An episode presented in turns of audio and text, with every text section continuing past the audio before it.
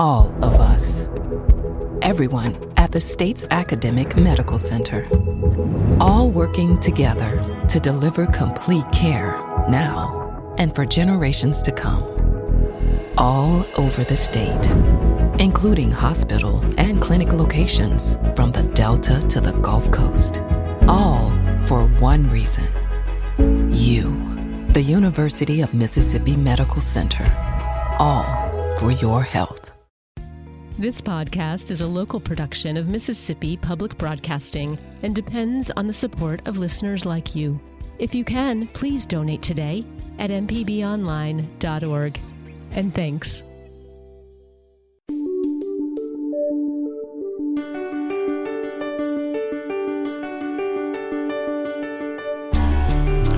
From MPB Think Radio, this is Southern Remedy. I'm Dr. Jimmy Stewart, professor of internal medicine and pediatrics at the University of Mississippi Medical Center. Hope you're having a great Wednesday morning. This morning it's uh, already a little bit hot, but a little bit of a cool breeze out there where I am anyway in Jackson. But uh, stay careful out there. This is the program where you can call in with any type of healthcare issue that you might have questions about. Might be yourself or someone else. That's right, any kind of medication that you want to know side effects or a new treatment for something, or maybe it's a new diagnosis or a symptom that you haven't quite gotten an answer to yet. Southern Remedy is the program where you can call in and ask those questions. We're really not uh, thematic based on uh, on Wednesdays on the Southern Rem- Remedy series. We try to keep that open for any and all questions. So don't feel like you have to match up what somebody is um, what somebody's calling in before you. So the number to call if you have any of those questions is one eight seven seven MPB ring. That's one eight seven seven six seven two seven four six four. Or if you'd like to email us, you can always reach us by email at remedy at mpbonline.org. We do try to respond to those individually, but we also like, if you give us permission, to share those with our larger audience. We always get really good questions by email that are usually uh, pertinent to what we think other people would want answers to. And if you aren't able to um, catch all of our program live, or maybe there's some uh, better times, more convenient times that you'd like to access it, we do encourage you to either go to our website and look at the archive problems, or an easier way to do it is probably to download your uh, or use your favorite podcasting app and just search for Southern Remedy. Uh, you can tune into those programs and maybe uh, catch up on ones that you uh, just caught a, a brief uh, part of. But those are all available to you. We try to give you the healthcare answers that you need to make better choices about the health of yourself or someone else in your family. So call right now. We have open lines. Uh, the number is 1 MPB Ring. That's 1 672 7464. You know, in the last uh, probably three or four years, we've had lots of uh, different information about viruses, lots of confusing information about different kinds of viruses. And with the way that the world is structured right now, with international travel and how easy it is uh, to uh, transfer um, uh, illnesses back and forth across populations, we have very, very dense populations all around the world, not just in other countries, but also here, that make it really easy to transmit diseases back and forth. So, knowing a little bit more about how that works and some of the, the non human vectors, that's just something that transmits that from one person to the, to the other, is important to understand that and try to decrease your risk of it. So, new viruses do pop up from time to time, or they are older viruses that have either changed over time. That's pretty much what all viruses do. They adapt to different situations uh, and change the different, uh, what we call virulence factors. That's just how easy it is for them to be transmitted and how bad they are as far as uh, potential side effects or how they um, affect the body. And um, one of the newer ones that you may have seen in the news is the Marburg virus. So M A R B U R G. And that's uh, located in Africa. It's a little bit similar to Ebola. So Ebola is a virus that can cause masses, massive amounts of internal bleeding and uh, dehydration, and uh, people can succumb to other infections with it. Uh, it's fairly easily transmitted person to person through bodily fluids, but it can also be transmitted by uh, eating uh, animals that have been infected with it, particularly uh, monkeys in that part of the world. So, uh, a lot of people will refer to a broad category of food over there called bush meat. So, basically, it's eating what you find in the bush, and uh, basically, uh, monkeys are, are, one of the species that can transmit that. But bats can do it too. We have lots of different species of bats, very beneficial to eating insects, but they can transmit a lot of diseases diseases that other mammals and humans can contract. Uh, what's the risk here? Very low right now. Um, there have been in the past some cases of Marburg virus that, again, because of travel uh, back and forth, that um, uh, some people outside of Africa have gotten that. I believe in Germany there was one or two cases several years ago of um, of deaths, but right now uh, it's pretty well contained, so not much to worry about. But that said, you may hear that like, hey, what about that Marburg virus? Um, no, uh, no reason to get all uh, upset about that or anxious about that. And speaking of anxiety, you know, there, there's always a fine line that I think about. And actually, I had a, a great conversation with one of my patients Tuesday uh, morning in clinic who has been doing everything to take precautions uh, to not get uh, COVID. And she is actually at a higher risk because of her age and her medical conditions um, of having complications. She's actually had several members in her family that uh, that unfortunately have died of COVID. Um, and you know, just taking the precautions. Sometimes we walk a fine line as medical professionals about saying, "Okay, here's all the precautions you should take," but that doesn't mean that you can stay or should stay isolated from other people. Uh, there are just as many uh, downsides to that as it is of getting out there and, and having a higher risk of transmission. So um, you want to think about that and think about creative ways to visit with people and to uh, connect with people to make sure you're getting outside yourself and getting regular exercise and even just fresh air, um, you know, gardening and uh, getting out there in the environment. Um, and thankfully in Mississippi, we have lots of opportunities to do that um, even in our, our major cities. Uh, I would encourage you to do that because staying in your house all sort of boxed in and boarded up is not good for your mental health. And we've uh, definitely seen that in lots of patients over the last few years you can actually take those precautions and do both and have a very rich life in doing that. So you sort of have to think about things maybe a little bit more creatively to do that. Um, but just uh, uh, thinking about that as you uh, deal with uh, COVID and other things out there in sort of the new world and, and not get anxious about those things that uh, aren't a big risk. Uh, Dr. Jimmy. Yes, Kevin. Uh, on the subject of viruses, I know another thing that's in the news is the monkeypox, and I'm wondering if that's at all related to chicken pox, or is pox a more general term? Yeah, the pox viruses, um, so smallpox, chickenpox, um, uh, those are all sort of in the same category, and monkeypox is one of those. And uh, it does come from monkeys. You can get that with uh, with uh, simians or primates uh, too. That uh, it does cause some some pretty bad symptoms that are sort of similar to those other pox viruses you know, smallpox um, looked everything like chickenpox, except you get all those lesions all at once. I know we don't, thankfully, we don't have to deal with smallpox anymore, but um, you lost a lot of uh, fluids because your skin integrity is broken down. There's a risk of superinfection with that, um, and it, it, harmed a lot of people. Uh, chickenpox, again, we don't see a whole lot of that uh, because of vaccination rates. Um, in this country, we can still see uh, the chickenpox virus that uh, lays dormant in the dorsal nerve root ganglia. That's just the the nucleus of the of the nerves that go out to our bodies.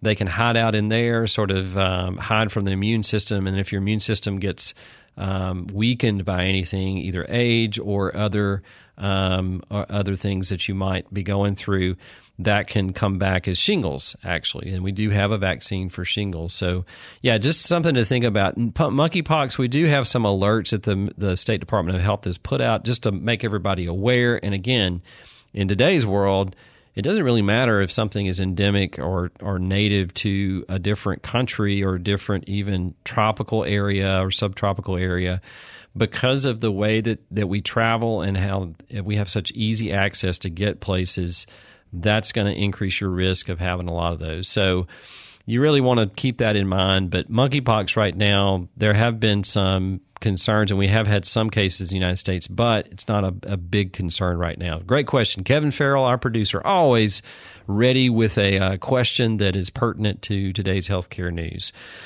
The number to call if you have a question right now about anything, doesn't have to be about monkeypox, is 1 877 MPB Ring. That's 1 877 672 7464. We're going to go to our first caller right now. This is Larry from West Virginia. Good morning, Larry. West Virginia. Yes, West Virginia. Did I say some another directional Virginia? I just heard Virginia. Oh, okay. Um, it might be my phone. Uh, my question is about um, uh, my wife has had uh, problems uh, with her nose running and having the sniffles in it. It appears to be after she eats, mm-hmm, mm-hmm. Um, and it's it's mostly in a restaurant. Now, of course, we've had her to specialists and we've run tests and everything, and they could never find anything of uh, any value of what was causing it. And uh, she's 71 now, and she's had that for years.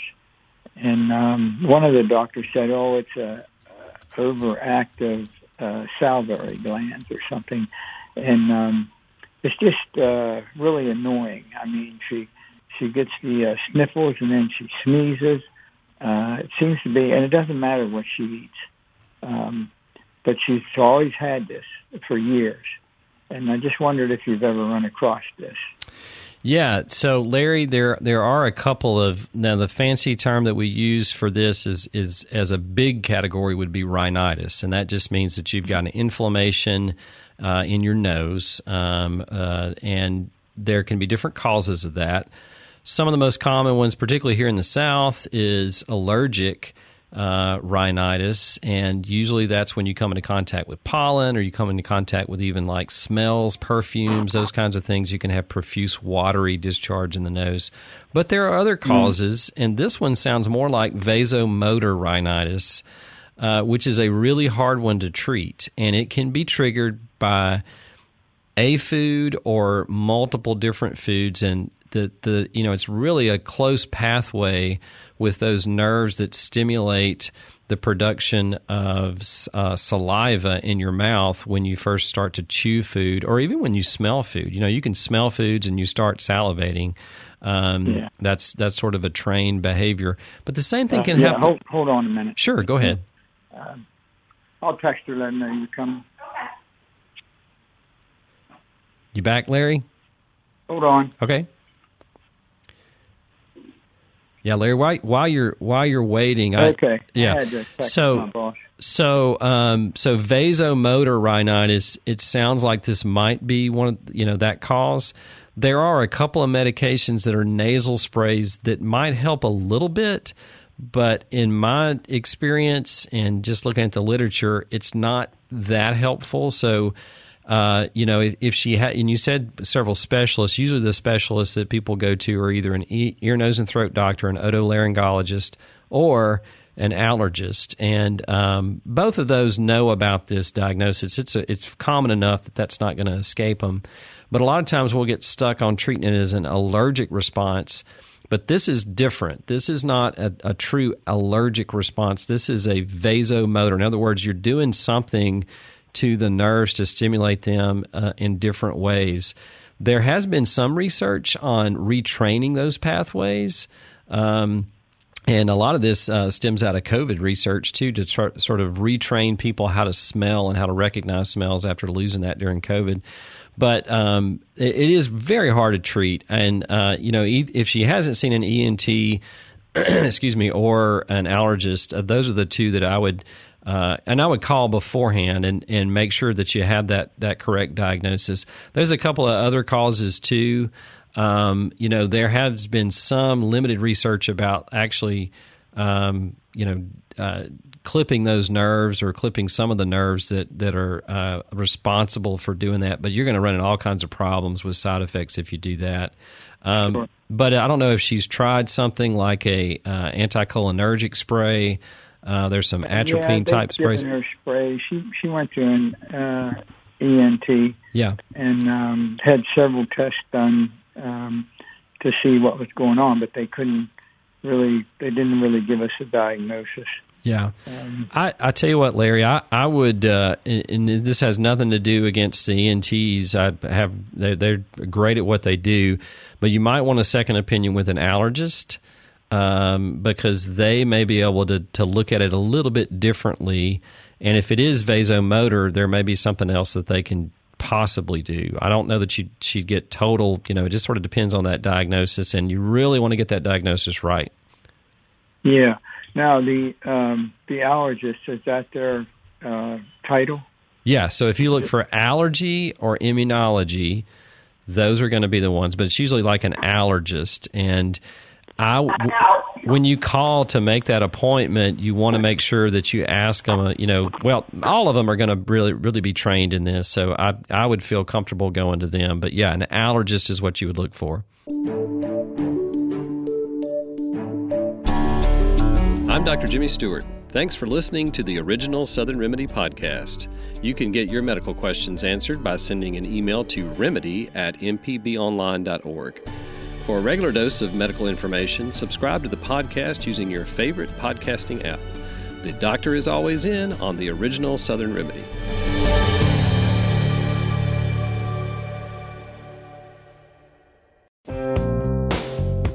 Do you drive a vehicle? Then you'll find AutoCorrect helpful, especially on Coach Charlie's Tip of the Week. Listen to our podcast with me, Coach Charlie Melton, on any podcasting platform or on the MPB Public Media app. This is an MPB Think Radio podcast.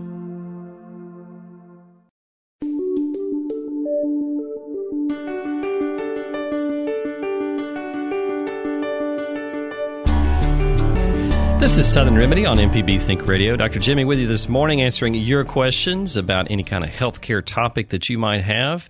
Had one already and plenty of time for you to call in right now. That's right. You can dial 1 877 MPB Ring. That's 1 877 672 7464. Let's go to Larry, or sorry, Jerry from Tupelo. Good morning, Jerry. Or Terry. Some people call me Larry. Some people call me Jerry. It just depends what kind of shape I'm in. That's right. What was that old uh, Newhart uh, skit with the three brothers? And said, this is my brother Larry, Larry, and this is my other brother Larry. Right. Uh, right. Well, we will call you Jerry. Sorry about that. no, don't call me Jerry. Call me Terry. Terry with a T. Oh, okay. We got it wrong on our screen. my bad. We're going to just totally massacre names this morning. If I'm if I'm being a bad boy, I like to be known as Jerry. Terry, okay. What's hey, your question? I got a couple of things. Sure. Uh, I went ahead and, and, and bit the bullet after many injections and physical therapy and the whole nine yards and had my C5, C6, and C7 removed. Now, when you say removed, you mean the disc, right? And, and the disc are gone. Right, and then probably they fixed fixed those, they uh, stabilized those, right?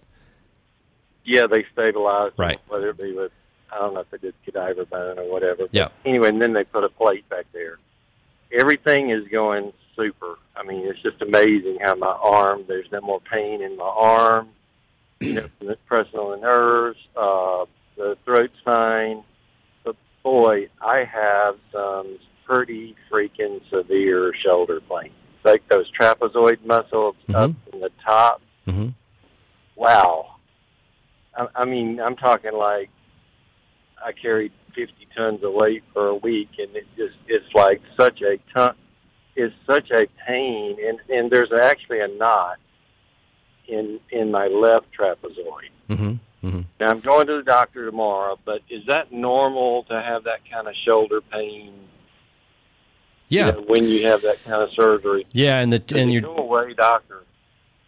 Yeah, it, it's it's yeah. I think it's going to get better, but I think it's going to it may take a little bit of work. So basically, you're changing the physiology of how that that system works. So your trapezoids, uh, your trapezius, uh, it's the upper muscles on the back part of the neck, and they help to uh, move your shoulders, but they also um, attach to those those bones in your neck. So anytime you do something different to the anatomy, they're going to have to adjust to it. So that's probably what has happened, and it may take some time to to work that out. And there's different ways you can approach it. I love to go to physical therapy first. I bet that that's sort of the first step that they're going to suggest. But there are other things beyond that. If you've already done that, or if you know if if if that doesn't work, there are things like um, muscle uh, injections at those points, and you can either use different substances with that. Sometimes dry needling helps to loosen those muscles up. It sounds horrendous sticking needles in the muscle, but uh, trust me, it does work very well. And been there, done that, so I know that. that yeah, yeah. And then there's there's you know our pain management uh, folks are really good about this too. Um, they can use, you know, physical therapists can use different modalities. It's not just working those muscles appropriately or stabilizing the other muscles in the upper back and shoulders uh, to help out, sort of, sort of uh, change that load. The other thing is, it, it may have changed. It probably has changed the way your head. You know, our heads weigh a good bit of, weight. There's a good bit of weight there, and if it's I got a big head too. So. no comment. So um, so if your if if your neck is moved forward or back or it's a different angle, then the muscles have to take on that work to try to stabilize the head. So a lot of that, you know, can change over time, and you can sort of see this is a complex system that the body uses to do that. Even if you hadn't had surgery, people can sometimes do that just from different postural changes or things that they do at work. Um, yeah. But I, yeah, I think uh, you know the conservative way, or even like taking a multiple modalities. They may even prescribe a mild mu- muscle relaxer. There are things that can help relax those muscles. Yeah, I don't, I don't do well. I don't do well on muscle relaxers. Yeah, and that you don't have to. I mean, there's other things. There's other ways that they can approach it, but but I do like the physical therapy aspect and the uh, dry needle part yep. of it. Uh, yep. So yeah, those you know, I, those would be the things that I would go to first. I can say so I can say, hey, I talked to Dr. Jimmy, and he said I need to do that. go ahead. There you go. All right, Terry. Thank you for calling. We appreciate it. All right, this is Southern Remedy. Uh, the number to call is one eight seven seven MPB ring. That's one eight seven seven six seven two seven four six four. We're going to go to James from Ocean Springs. Good morning, James. Good morning. What's your uh, question this morning? Uh, well, I have got uh, it seems like a trivial problem, but it's my back. Mm-hmm. It's been itching now for over a year. I've been to the dermatologist and gotten creams prescribed. My doctor recently prescribed uh, Zyrtec as a possible antihistamine to fix the problem. Nothing seems to work. It's just it's not debilitating, but it's annoying uh, because it seems like it's always itching. So whole my my whole back from about my shoulder blades down to my waist and then around on the sides. And okay. I haven't gotten any relief so far. Is let me ask you a couple of questions, uh, James, mm-hmm. to help understand a little bit better. So, does it is it get worse like if you're in the shower afterwards? No, uh, it does. You know, it, it's better when I, I take a shower and I use cream uh-huh. on, after a shower, and it does feel good uh, when I put on the cream, but it doesn't last. It doesn't right solve the problem. So, what about if you're outside and you're sweating a lot? Does it get worse then? Uh, no, not specifically. Okay. No. Okay. So, a couple of things that this may be. So, if it's particular to your back, there are some, you know, generally we itch for different reasons, and we call that pruritus. And there's, there is, um, it can be just from some local irritation. Sometimes you can have uh, fungal infections, and we have a lot of those in the South just because of the higher humidity, particularly in the summer months. And uh, there's some fungus that you, it's really hard to tell. It's really hard to see without doing some some you know just superficial scrapings of skin or, or taking a piece of skin and looking at it and testing it for different things.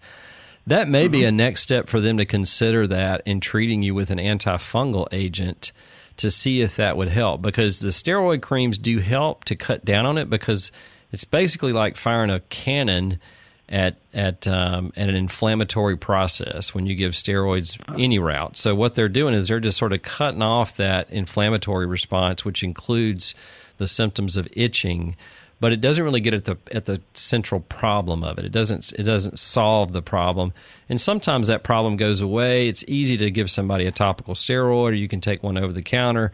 But if it's going on longer than that, you might need to go back to the dermatologist and say, "Hey, can y'all consider some? Maybe it's a skin infection, maybe it's something else going on." And then the other thing to think okay. about is sometimes other problems systemically in our bodies can cause um, can cause those inflammatory responses and itching. So sometimes there are um, you know I'll always think about this from okay what all the what are all the things that could cause itching. Sometimes liver abnormalities, particularly a substance called bilirubin that's elevated, can do that. Sometimes there are certain uh, white blood cell and red blood cell um, uh, disorders that can do that. So a simple lab test to look for those kinds of things is probably in order if it's going on longer than say oh. a couple of weeks. Um, yeah, it's been over a year. Yeah, yeah. If it's been that long, I'd probably get them to look at it a little bit differently and in a little bit more in depth way. Okay. Um, but yeah, those are some of the other things that I would think about. Certainly, steroids help, but um, not knowing the answer to the why question is, is right. that needs to be at least uh, you know investigate a little bit further. Okay, I'm not taking a prescription. I'm taking just over the counter. Yeah. Okay. So so yeah, and that's fine. I mean, those work just fine, but there are stronger steroids by prescription, and the ointments work a little bit better. But again, I, I think I would try to answer that you know central question about. I want the root cause. I would exactly, exactly. So so I'd ask the dermatologist to do a, uh, kind of a scraping. Yeah, ask them about that, and there may be certain areas that uh, itch the most that they may contest for some of those things, like a um, like a fungal infection, and then ask them if there's any labs that they could they could draw to. Okay, and and that's uh, it's localized to the back. Is that any? Mm-hmm. Yeah, and our backs they do. There's a lot of sweat glands back there, and it sweats a lot. And some of the fungal infections they like to be on the on the back like that, just because okay. it's more moisture. Okay. Okay, thank you for the advice. I'll talk to my dermatologist next time I see her. All right. Thank you for calling, James. We appreciate it. I'm Dr. Jimmy Stewart. Thanks for listening to the original Southern Remedy podcast. You can get your medical questions answered by sending an email to remedy at mpbonline.org. For a regular dose of medical information, subscribe to the podcast using your favorite podcasting app. The doctor is always in on the original Southern Remedy.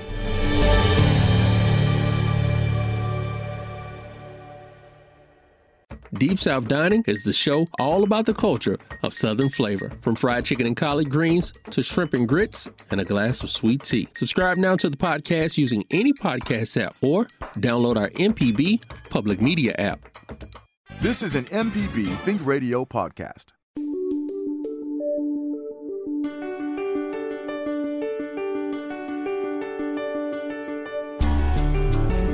Welcome back to Southern Remedy. Dr. Jimmy with you this morning, answering all kinds of good questions this morning coming from you, as usual. That's what, what makes this program so good is because you bring those questions to the table. It's like walking into a doctor's office, except on the radio.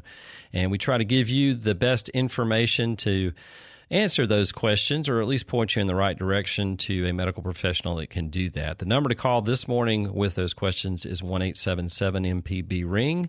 That's 1 877 672 7464. Or you can always email us. The email uh, address is remedy at mpbonline.org. Let's go to Sean from Olive Branch. Good morning, Sean.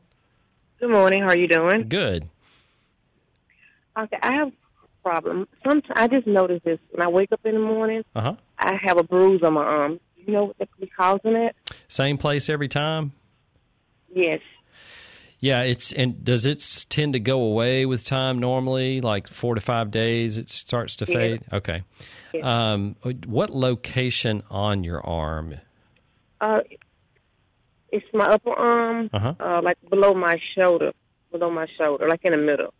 Okay, like the like the sort outer, of the, the outer arm, the outer. Gotcha. Okay, um, several different things. If it's the same place like that every time, well, go ahead. Well, it's kind of it may move around, but it's in that it's in that area. Gotcha. Okay, and is it is it sore also when you touch it right there? No, no, it's not sore. Okay. There may be um, so as as we get older, this can happen too. So there there's some uh, different places in our body that have a higher um, concentration of capillaries. So those capillaries are those really small blood vessels that help to uh, supply blood to different areas. and um, in some instances, uh, particularly if you have repeated trauma, even minor trauma, you can get a bruise. So a bruise, all a bruise means is you've had some bleeding underneath the skin. So Okay. it, it doesn't have to be like a cut or anything, you know, that's that's that's really deep from the outside of the skin. But that there's probably some blood vessels in that area. They're a little bit more fragile, and for whatever reason, they're getting you know traumatized a little bit. It may be something that happens in your sleep, um, and you know that's why I was asked trying to to tease out you know sort of where it is upper arm is mainly you know so running into some things or if uh, sometimes even you know with um, uh, if somebody's like um, you know tut, you know grabbing you or something like that from time Yeah. to time sometimes kids will do that i'll see that to parents they'll be like i have this bruise on my arm and i'll ask you know i'll see them in the in the um, examining room and they'll be like well this is this is what's happening my the, my kid is uh, grabbing my arm a good bit um, but whatever the reason, that's what sort of is uh, occurring. Now, if you had them other places, No. th- then I'd be a little bit more concerned about okay, is this a platelet disorder? Is this a coagula- coagulation factor disorder? But really, you know, upper body, that's probably something that you're repetitively um, just, you know, uh, having some minor trauma to that area just to cause a little bit of blu- bruising underneath the skin. But I don't think it's necessarily anything to, to uh, um, check out unless unless it becomes a lot more painful or you notice a lump or a bump underneath there um, that is um, enlarging, then you may want to have somebody just check it out. And that wouldn't be such a bad idea either, just to say, hey, can you take a look at this area? But I bet it's just some local minor trauma that's just sort of escaping you. And I'll just, from time to time, I'll do this. I'll run into something or I'll, you know, I'm busy doing something and I'll injure myself and I don't even know it. Um, Yeah. And, but that's probably what's going on. Okay. Uh, would you? T- I have an itchy back too, so I'm gonna uh, take your advice. 'cause my Mhm. back itch, it's so bad. I keep a fork in my in my purse. Yeah. Oh, just And- to scratch it. Yeah. yeah, and the doctor he, gave me a, a a cream, but it works. But if I stop using it, start itching again. So I don't. You Yeah. know, I'm gonna, I'm gonna Those fun- those fungal infections I talked about are very common, and there are some other types of cream, things like ketoconazole, um, or even oral medication. Sometimes that you can uh, take. Um, there's one that we use in kids a lot called Greasy Griseofulvin. That if you take it and then exercise, it actually comes out in the sweat glands and helps to treat that. But it's very common. There's all kinds of different funguses that can. Uh, they love to hang out on our skin, particularly in hot summer months where there's a lot more uh, sweating that goes on. So that that may be something too that you may want to just uh, have them look at. I did mention this to our earlier caller, but sometimes uh, UV light is used, like those UV lamps that you can see different things uh, with, and they'll use that in the exam room. And sometimes there are certain types of funguses that fluoresce, so they change color, so they'll be brighter when you use the UV lamp. So um, all kinds of different ways to do that. The scrapings are probably the best way because they'll just gently scrape off some skin, and if it has you know significant amounts of the fungus on there, they can grow that and identify which type and know exactly how to treat it. Okay. Well, thank you so much. Sure. Thanks for calling. We appreciate your call and uh, certainly common things that are out there. But yeah, bruising is always a big deal. Everybody, the you know, parents will uh, be mortified uh, when they bring their toddlers in for their well child visits. And I always know the toddlers that have the um more active lifestyles because they have bruises all over them on their. But it's usually in patterns. You know, if it's um, uh, lower legs and arms. Those are certainly things that we use uh, on a daily basis and sort of swing around and move around and bump into things. Um, but if you, you know, larger bruising that doesn't go away or multiple bruises without any known trauma to it, those need to be investigated. But if it's the same area over and over and over, it takes a little bit of thinking and detective work just to figure out okay what caused that bruise maybe i'm just bumping into something or maybe it's something in my bed. Uh, you can have bruising uh, i mentioned um, you know minor trauma but uh, insect bites. Um, if they hit uh, blood vessels just right sometimes there can be uh, bruising underneath the surface or even from inflammation and different things. So that's another cause for bruising. And um, you know, thinking of the normal progression of bruises, so um, they'll be they'll change with time and they'll change with gravity. So uh, you typically see this most profoundly on the head because we have a lot of blood vessels on our face and our head. Somebody can get hit in the forehead, they can have a fall, and it may have a bit of bruise on their forehead, but then two days later, it's down and now they have a black eye and they're like, I didn't even hit my eye. I don't understand why I'm bruising there. Well, it's because of all that blood in the subcutaneous tissues that's outside of those blood vessels now travels down with gravity and it'll settle down in different areas whichever way is down. So they'll travel down to those areas, and all of a sudden you've got a black eye or you've got a bruise in another place. Typically, it'll follow the normal progression of sort of the color changes that they have. So you can go from bright red to brown, then to a dull uh, greenish uh, uh, yellow color. And typically, after about a week, you're going to see that fade but uh, it depends on the amount of blood in the tissues. It depends on the circulation in the tissues and how well those tissues will get rid of the blood. Uh, but it can change direction to uh, lower extremity, same kind of thing. Some people will bleed in certain areas, and that that blood will settle down, uh, and they'll you know you may be even more freaked out because as it changes, it looks worse. Um, so you know, two three days later, that's usually sort of the peak of when you're like, oh my gosh, that looks terrible on my eye or my face. Um, but that's that's why it's just some blood that's in those subcutaneous tissues. A lot of blood in the area. Let's say you get hit with a baseball, for instance, uh, to the leg, or um, a um, a hard object hits you, and you have a big bruise over time, sometimes you can get a ridge around the outside of that. And that's just because blood has calcium in it. And calcium comes out of solution over time and can form these calcified tissues um, and it'll it'll form a little ring actually around that. But that's uh, you know with a, a, lot more trauma and a lot more blood in there. Jumping in again, Doctor Jimmy. Um, so, is there anything when you get bruised that you can do to make the bruise go away faster, or do you pretty much have to just ride it out? Yeah, you can you can decrease the amount of inflammation that you have up front. You know, the old uh, adage of uh, you see people, you know, putting the raw steak on there. Really, the steak doesn't have anything in it that, in and of itself, that's really causing that inflammation to go down or going to improve it. But the coldness of the steak is so. Uh, certainly, you wouldn't want a warm or a hot steak, and uh, who would want to waste a steak like that?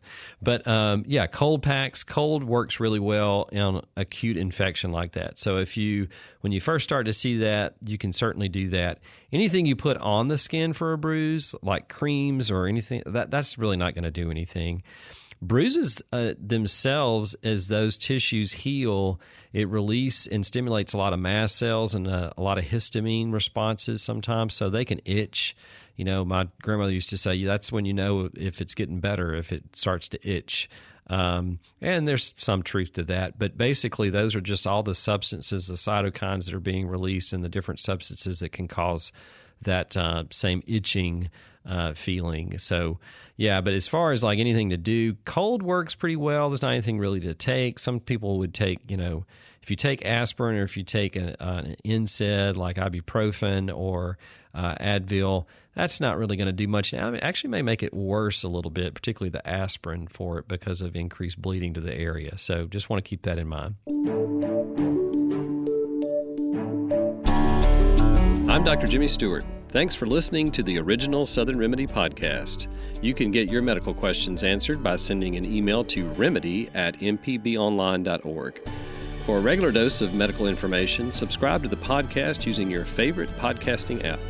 The doctor is always in on the original Southern Remedy.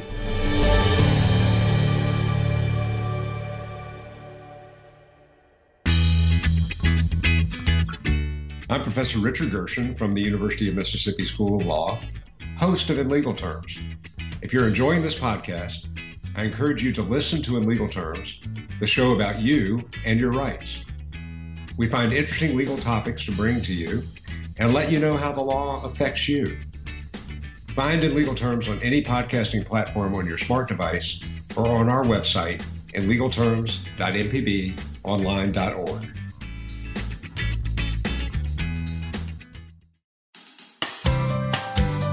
This is an MPB Think Radio podcast.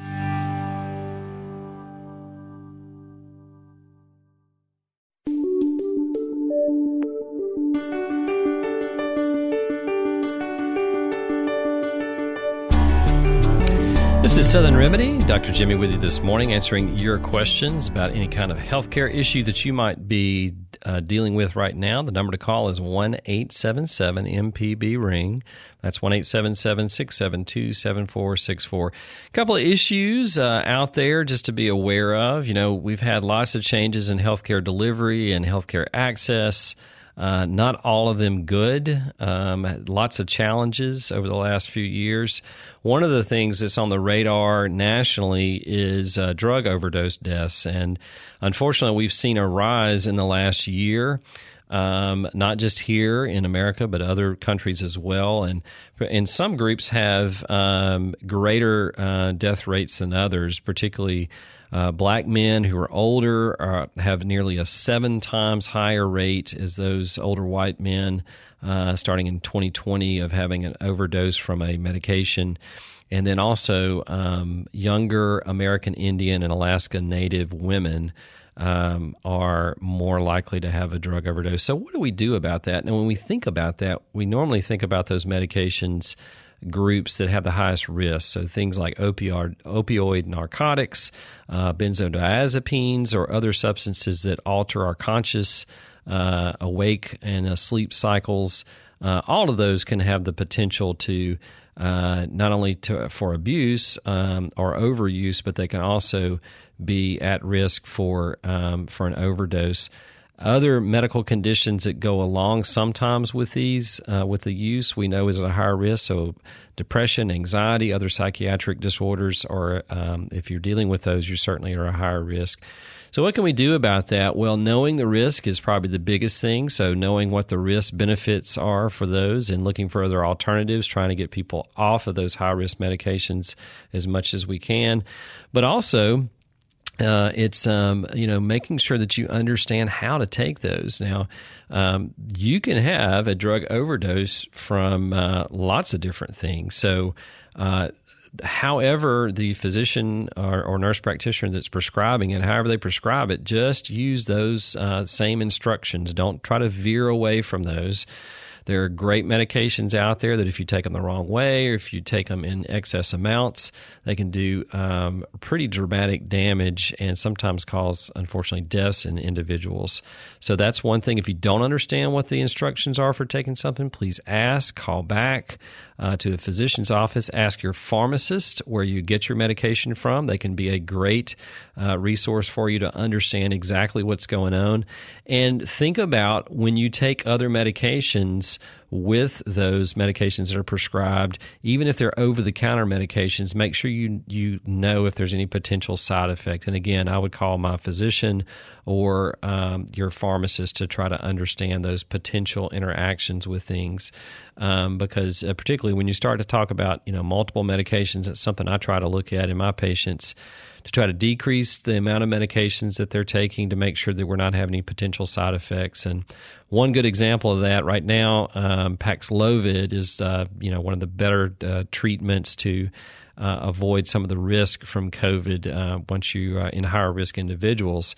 But there's lots of interactions with that. There's uh, certain categories like renal insufficiency. If you have um, if you have that, you have to make some dose adjustments or, or even contraindications uh, for taking it. There's other interactions like statin drugs. You pretty much have to stop those while somebody's taking those. So there's other things that come into play that you have to uh, make sure that you you understand all the uh, the interactions there. But uh, just thought I'd bring that to to light. You know, just because a physician prescribes something uh, doesn't mean it's safe to take all the time, uh, and you should you should be aware of those instances where you have to either stop it or decrease the dose, uh, or make sure that you're not um, taking anything uh, in a different way that they prescribed it. And certainly, no, you know, don't take somebody else's medications if they're prescribed for somebody else.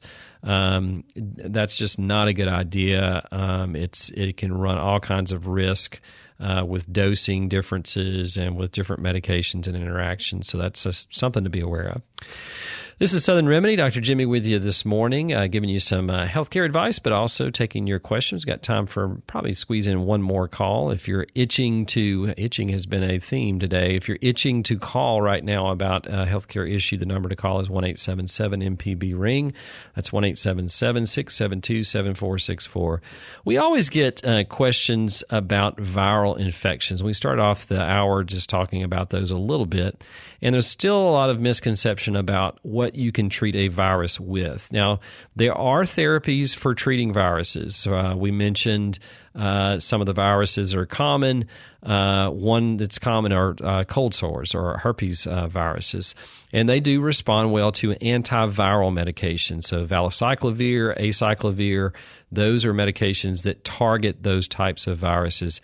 However, antibiotics, as a general term, those are usually medications that help to treat bacteria and are ineffectual against viruses. So, just because uh, you know if you have a viral infection and you're not really uh, sure what you can take, or you're asking uh, for an antibiotic, that's not going to be a good idea if it's a virus, just because it's not effective. All right, we're going to go to um, Lisa from Gulfport. Good morning, Lisa. Uh, yes. Hi. I'm I'm having some problems with my shoulder Uh-huh. all the way down to my to my wrist, Okay. and I'm just trying to figure out which which doctor I should call. Um, I have rheumatoid arthritis in my wrist, and I have I know a torn rotor cuff, Okay. but my wrist, my elbow, and my shoulder have all been hurting me lately. Okay. and I don't know if it's with my tendons or if it's bone related, with you know like osteoarthritis or Right. something else. So, but if I turn, like if I use my, I'm wearing my wrist brace hmm because it's kind of helping alleviate some of the pain. Because if I turn my my wrist sideways, you know that hurts all the in my elbow and my wrist and all the way up. It seems like. Yeah. S- several different things. That can be a, a complicated thing to sort of tease out. There's multiple things that could be going on to cause that pain. Sometimes it's in the joint itself, like you mentioned, wrist pain. And if you do have osteoarthritis or rheumatoid arthritis, that certainly can affect the wrist joint. But then you can also have referred pain, and that can go up the arm as well go down the arm. If you're having rotator cuff strain or a tear or arthritis in that shoulder, which if you have rheumatoid arthritis again, you can have some primary changes to that joint. It could be from that, or it could be from your neck. Um, and that's either from pressing on a nerve that goes all the way down the arm. You can have pain uh, just from the, the compression of that nerve or you know some arthritis changes are, that are pressing on it. So here's what I would suggest: you need to go to somebody that's going to give you a very thorough exam, put you through some motions to see if they can reproduce some of those pains, and probably get some imaging.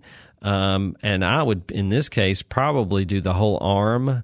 Um, you know, at least the joints that are causing the most problems, including the neck and that's going to put you in the right place to to get to that diagnosis um, correctly. But uh, that's so how how I would approach it. And if you have a good orthopedic surgeon or a rheumatologist that can do that, those would probably be two, or a primary care physician that um, has some experience with that. So, Lisa, that's the direction I would uh, put you in um, to uh, to follow up on that. Thanks for listening to this MPB Think Radio podcast. MPB depends on support from listeners, so if you can, please contribute today at mpbonline.org.